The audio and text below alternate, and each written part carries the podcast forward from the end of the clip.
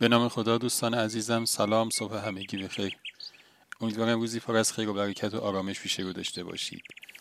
و از شما دعوت می‌کنم داستانه که امروزمون با عنوان اولویت زندگی رو با هم بشنویم.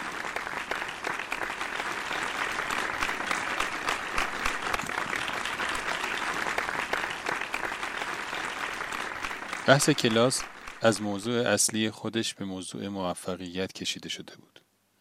هر کسی داشت برداشت خودش رو از این موضوع بیان می‌کرد.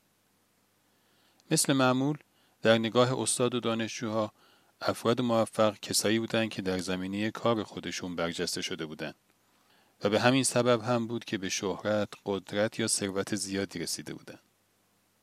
نوبت که به جوان قصه ما رسید در حالی که از جای خودش بلند شده بود گفت استاد من اجازه می‌خوام داستان مادرم رو بگم. از نظر من اون یک زن موفقه. با اجازه استاد پسر ادامه داد.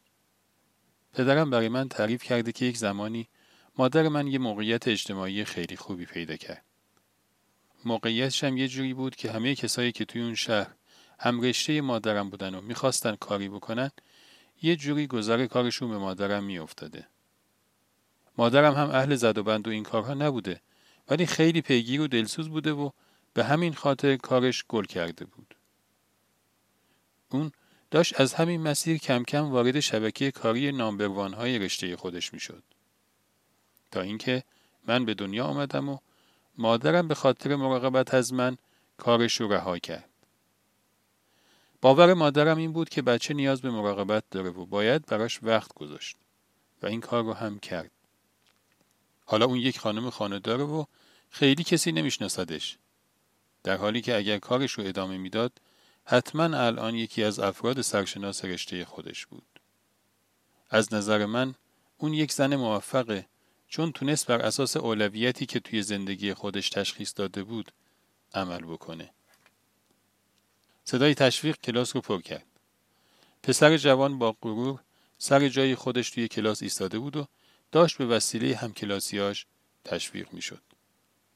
استاد این رو از بچه های کلاس خواسته بود. بعدش هم از تک تک بچه ها خواست که نظرشون رو درباره مثالی که جوون زده بود و برداشتی که از موضوع موفقیت داشت بیان کنن. وقتی همه نظراتشون رو گفتن پسر دوباره دست بلند کرد و گفت استاد البته به نظر من مادرم چیزی توی این مسیر از دست نداده. اون خاطره خوبی که توی دوره کار کردنش بین هم رشته ایاش ایجاد کرده الان سرمایشه و هر وقت بخواد دوباره می‌تونه اون رو به کار بزنه.